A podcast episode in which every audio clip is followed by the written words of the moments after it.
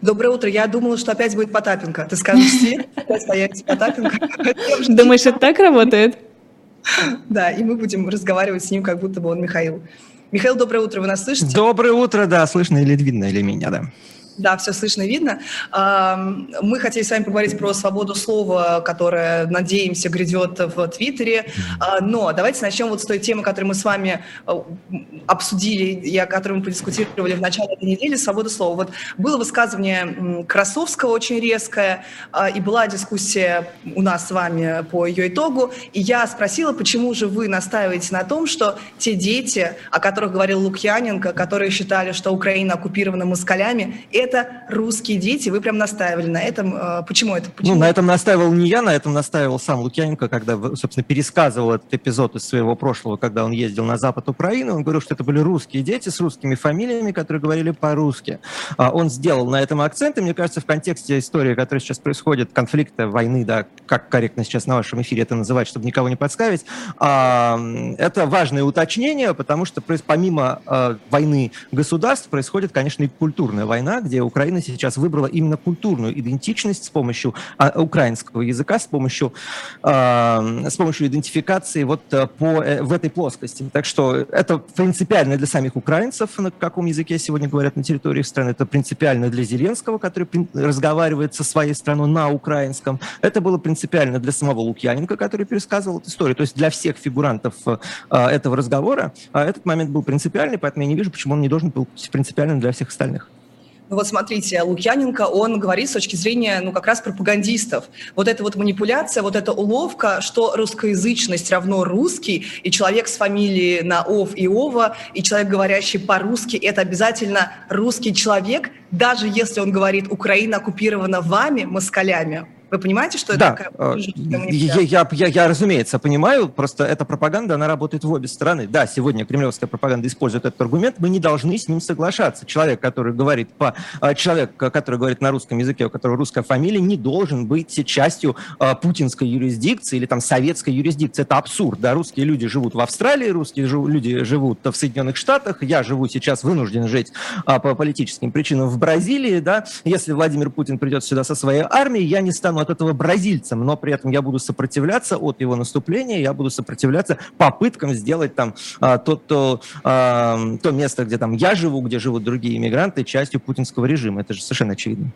Мне нравится очень тезис, я его разделяю, что русский язык не, прич... не принадлежит Путину, не принадлежит государству, что это такой свободный язык, но также он и не принадлежит вот конкретной национальности. Ты можешь говорить по-русски, это просто средство коммуникации, и при этом не быть русским человеком. Просто ну, обратите внимание на то, что эти дети, они говорили, русские оккупировали Украину. А, да, они говорили это на русском, и при этом вы... Так, давайте, мне кажется, вы наделяете большой ценностью то, что говорят там дети, речь шла про э, людей буквально там 80, 8-10 лет, да, как они, разумеется, используют вульгарное понимание слова русский, как это сейчас используется в пропаганде, как это тогда использовалось в пропаганде. А, то есть они имеют в виду не культурное значение, они имеют в виду политическое значение. А, так что, мне кажется, анализ детских слов – это, в общем, такая сейчас неблагодарная тема, и на самом деле фундаментально это мы с вами согласны. Разумеется, абсолютно недопустимо то, что Владимир Путин делает на Украине. Абсолютно нет никакой а, причины, почему все люди, которые говорят на русском языке, должны быть частью Путина путинского режима или частью,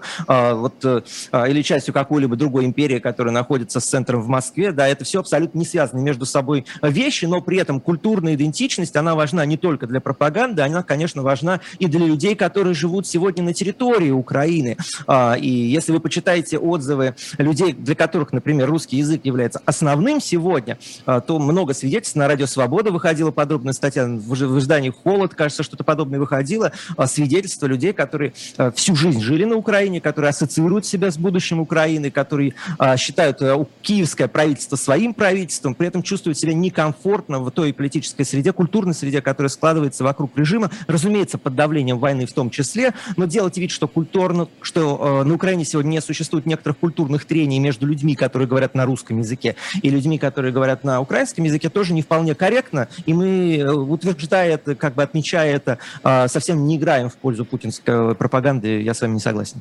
А у меня Подожди. такой вопрос. Можно один момент, я вклинюсь? Исходя из да. э, логики, которой руководствуются украинские власти, mm-hmm. можно, наверное, сказать, что российские власти, когда предлагают законопроект о запрете на использование иностранных слов, заимствований, если есть русские аналоги, то они, в принципе, ну, делают то же самое и делают, наверное, правильно. А, я не понимаю, а, почему правильно, по-моему, абсолютно абсурдный закон, а, то есть э, абсурдный на уровне там, Первой мировой войны, когда начался отказ от немецких слов в русском языке, абсолютно не согласен, что это правильно. Да, нет, русский, русский язык развивается, он не принадлежит путинскому режиму однозначно, а, и совершенно нормально, что в нем появляются иностранные заимствования. Это то, как все языки развиваются. Посмотрите, какое количество заимствований во французском языке, из английского языка, например. Да, вообще на французском без английских слов довольно трудно говорить зачастую. Я, я хочу просто вернуться вот э, к э, тому самому аспекту. Мне он кажется принципиально важным. Почему? Потому что вы, конечно, я согласна, еще раз повторюсь, да, вот с этим тезисом, что э, не нужно ограничивать русский язык, он не принадлежит Путину, ни с кем не должен ассоциироваться, но э, не будем про детей, возьмем вот пример, как бы перенесем на взрослых. Взрослый человек говорит вам, я ненавижу русских, но он говорит вам это по-русски. У него фамилия на «ов», и вы его записываете в русский, потому что, ну да, там сложная ситуация на Украине, извините, в Украине э, с русским языком, там вот такие вот какие-то культурные у них трения, но вы автоматом русскоязычного человека, даже если он себя идентифицирует, э, противопоставляя русскому, называете почему-то русским. Ну, кому? Ну, ну потому же... что язык нет, ну потому что язык сложнее. Ну, Лиза, вы же должны такие вот вещи понимать. Да, мы говорим, мы говорим русский, и разные люди под этим словом понимают совершенно разные вещи. Я сейчас говорю про культурный аспект, про языковую принадлежность по, э, то, подмечаю тот факт, что на самом деле ваша идентичность в полной мере вам не принадлежит. Да, можно сколько угодно себя выписывать из русского, но при этом для какого-нибудь радикального украинского националиста вы тоже будете русским, потому что у вас фамилия, потому что у вас, э, потому что для вас родной язык русский, а не украинский. И нормально замечать такие моменты, нормально не делать из них каких-то далеко идущих выводов, выводов относительно того, на какой, какой территории должен принадлежать этот человек. Да, только вы делаете вывод относительно того, что в Украине вы будете всегда русским, приводя в пример русского пропагандиста Лукьяненко, для которого действительно русские – это русские, которых нужно как бы переучать и делать правильными русскими. Они сейчас русские, просто неправильные. Мы сделаем их правильными, хорошими русскими. Да, и мы слушаем Лукьяненко, у нас встают э, волосы дыбом, да, и потом мы слушаем, э, как, господи боже, Красовского, да, и вообще э, не понимаем, как такое возможно произносить. Да? Здесь нет, нет противоречия, нет, по-моему, вот того конфликта, который вы видите а, разумеется, пропаганда использует какие-то трения, которые существуют на, на Украине для а, собственной а, выгоды, для собственных манипуляций. Но ну, нам это не мешает смотреть на вещи трезво и говорить, да, вот здесь есть проблема, да, вот эти люди. И эта история еще принципиально как раз в контексте их собственного разговора, да, что э, не достанься же ты никому, да, то есть ребенок, который говорит на русском, но при этом отказывается быть частью их империи, он уже в их глазах заслуживает того, чтобы его сожгли в Сморяковой хате, как говорит говорил Красовский, да, то есть они до этого договорились. Это важно в том числе внутри их собственного дискурса, и в рамках их собственного дискурса это тоже необходимо отмечать для того, чтобы а, обратить внимание уже их аудитории, может быть, какой-то, до, до которой дойдет а, этот скандал, да, что, ребята, смотрите, они вообще-то русских убивать хотят, тех, кого сами считают русскими. Это принципиальный момент. Да, ну вот в, это, в этом аспекте, да, я согласна, что они дошли до того, что даже убивать готовы своих. А, но тем не менее, вот это вот, ну как вам сказать, когда а, мы же тоже часть этой проблемы, когда мы всех русскоязычных, даже которые не хотят с нами русскими иметь ничего общего, записываем в русский и отказываем им в украинскости их на основании того, что они просто говорят по-русски, имеют э, на О фамилию, мы же присоединяемся к тому, что мы разделяем вот эту точку зрения.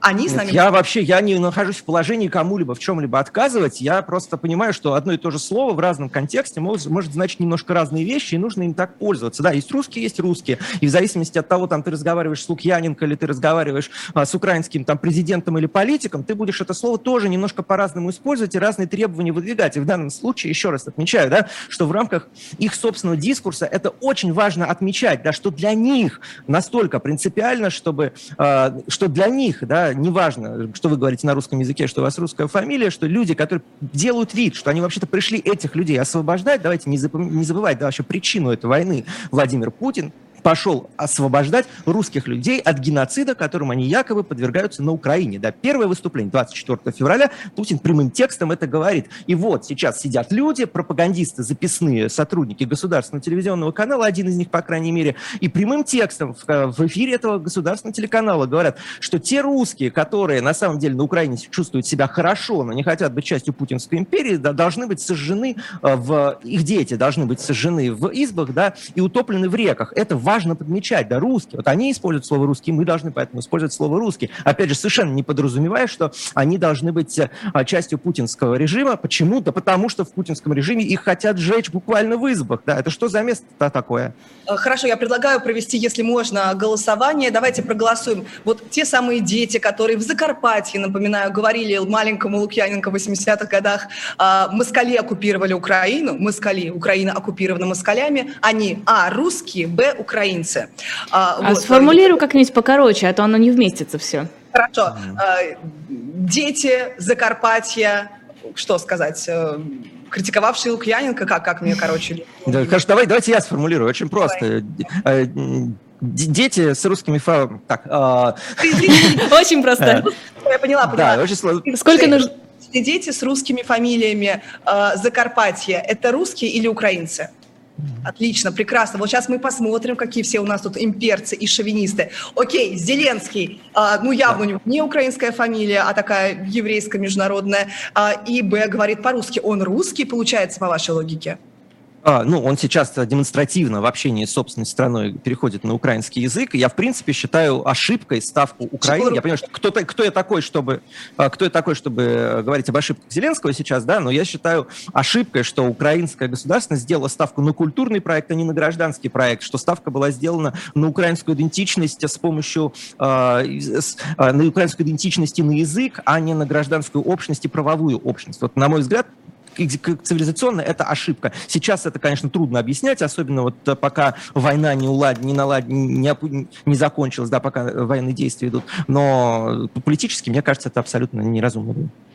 А у нас сформулирован вопрос, да, неправильно. У нас сформулирован а, опрос, это русские или украинцы? Да, нет. Да, я сейчас, мы сейчас пытаемся с этим разобраться. Ладно закруглим чуть позже. Давайте перейдем угу. uh к Твиттеру.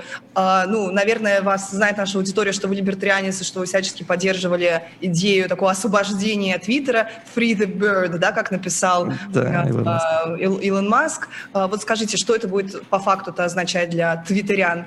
Да, ну, во-первых, давайте сразу сделаем акцент. Вы вначале не совсем корректно сказали в эфире, а, что а, освобождение Твиттера от цензуры, а, частная дискриминация не равно цензура. Я всегда считал, что та редакторская политика, которую проводит старая администрация, она разрушительная для общества в целом, что неразумные блокировки происходили последние годы, с 2016 года, и они были политически мотивированы, но, разумеется, компания была вправе. И сегодня как раз смена руководства компании за счет рынка – это отличный пример того, что против государственной цензуры действительно нет никакого иного а, способа противодействия, кроме революции, а вот э, а, против редакторской политики в условиях свободы слова всегда есть надежда, что рынок все-таки э, тем или иным образом решит проблему, и мы получим вот ту самую городскую площадь, которую, в которую э, Илон Маск обещает превратить Твиттер. Поэтому большая надежда на то, что новое руководство Твиттера действительно вернет ту свободу слова и ту свободу дискуссии, которая была в Твиттере, ну, скажем так, до 2016 года, когда там начался какой-то кромешный ад. А, и Илон Маск на это поставил колоссальные деньги, действительно сделал большой подарок американскому гражданскому обществу и тем самым по ассоциации мировому гражданскому обществу, потому что наблюдать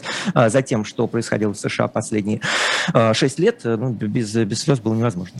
А нет опасений в связи с позицией Илона Маска, которая в последнее время становится довольно яркой, я имею в виду международной позиции, когда он предлагал России и Украине договариваться и, в общем-то, мне кажется, занял довольно пророссийскую позицию, в отличие от всего остального мира.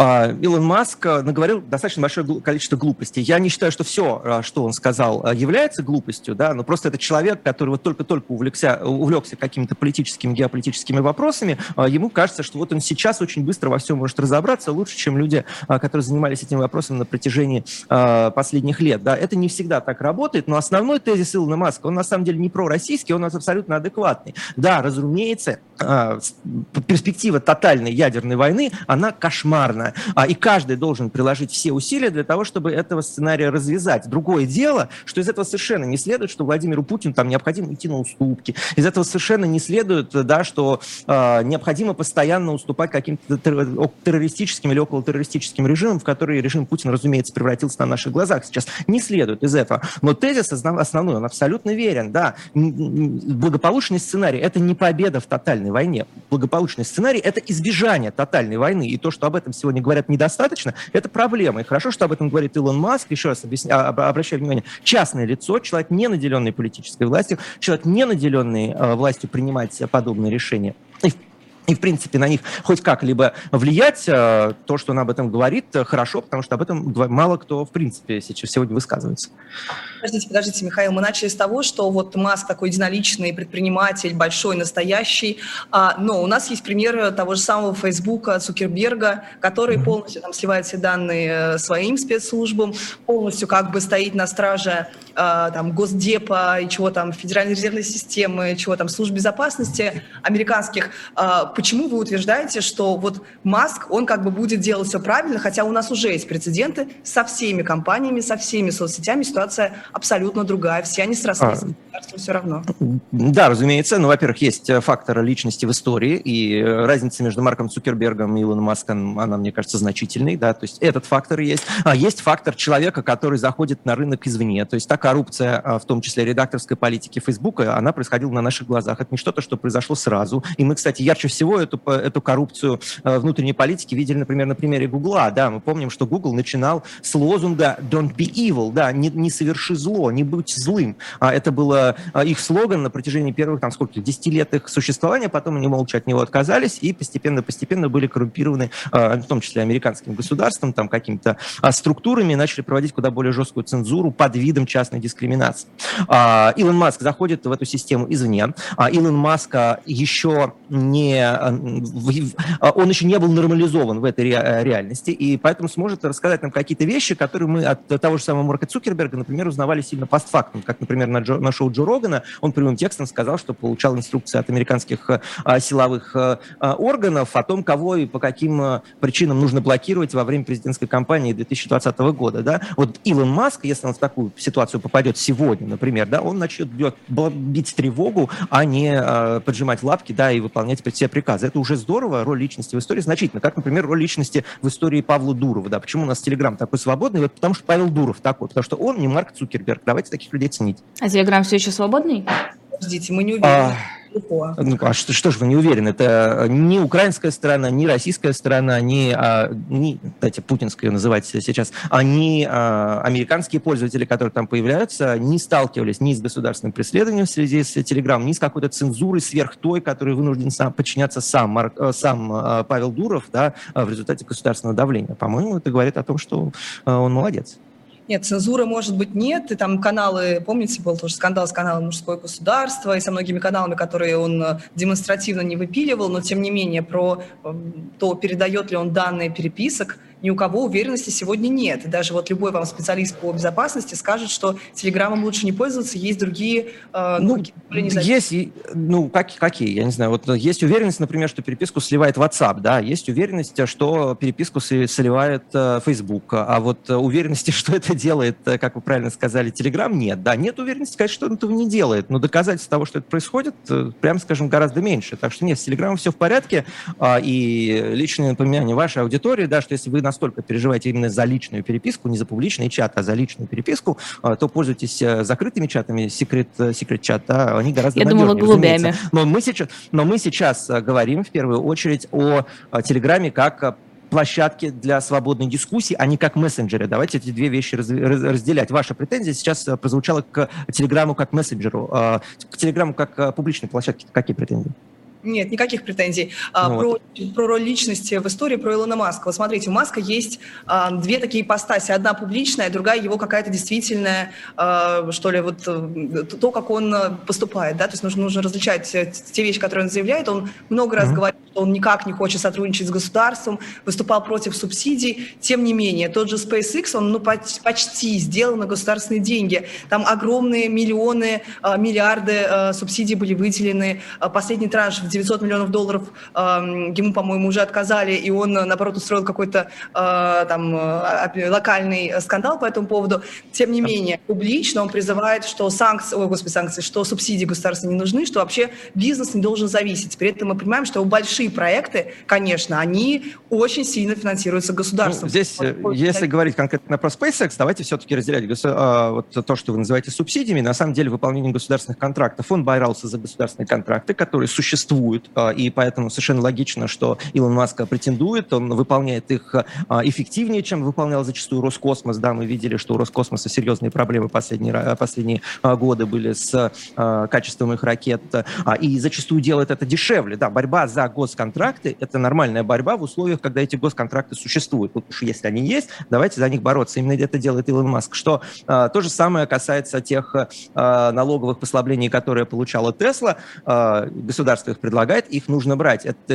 это абсолютно нормальная либертарианская позиция. Либертарианцы работают в рамках тех правовых условий, в которые они поставлены. Если бы Илон Маск а, лоббировал, а, скажем так, регулирование рынка, а, кстати, например, то, что сейчас начинает делать Павел Дуров, и я очень критически на эту тему высказывался. Вчера э, Павел выпустил обращение а, против Apple, где говорит, вот Apple это такой страшно большой монополист, что давайте против них вводить в Европе регуляции. Павел Дуров абсолютно не прав. Я здесь не согласен с Павлом Дуровым. Это разрушительный путь, а, и такого поддерживать нельзя. Но пользоваться теми законами, которые уже существуют для того, чтобы помочь своему бизнесу в условиях, где ты не можешь их отменить, да, абсолютно необходимо. Илон Маск молодец, что ими пользовался.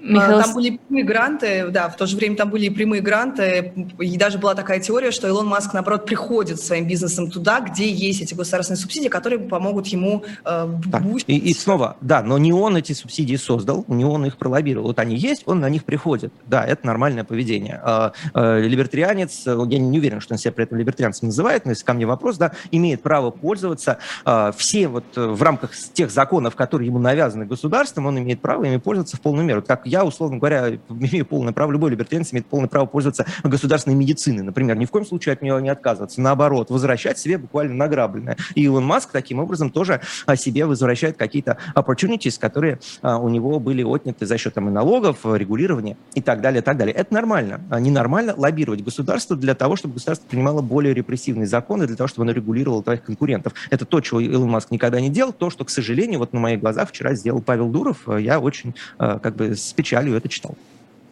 Спасибо, Михаил. Михаил Мы... Светов был в нашем эфире. В этот раз Михаил Светов, не, не Дмитрий Потапенко там какой-нибудь. Надо посмотреть, вдруг его подписали как Спасибо Дмитрия большое. Потапенко. Я надеюсь на это, кстати. Нет, нет. а, да. Спасибо большое, Лиза. Спасибо большое. А, до новых встреч.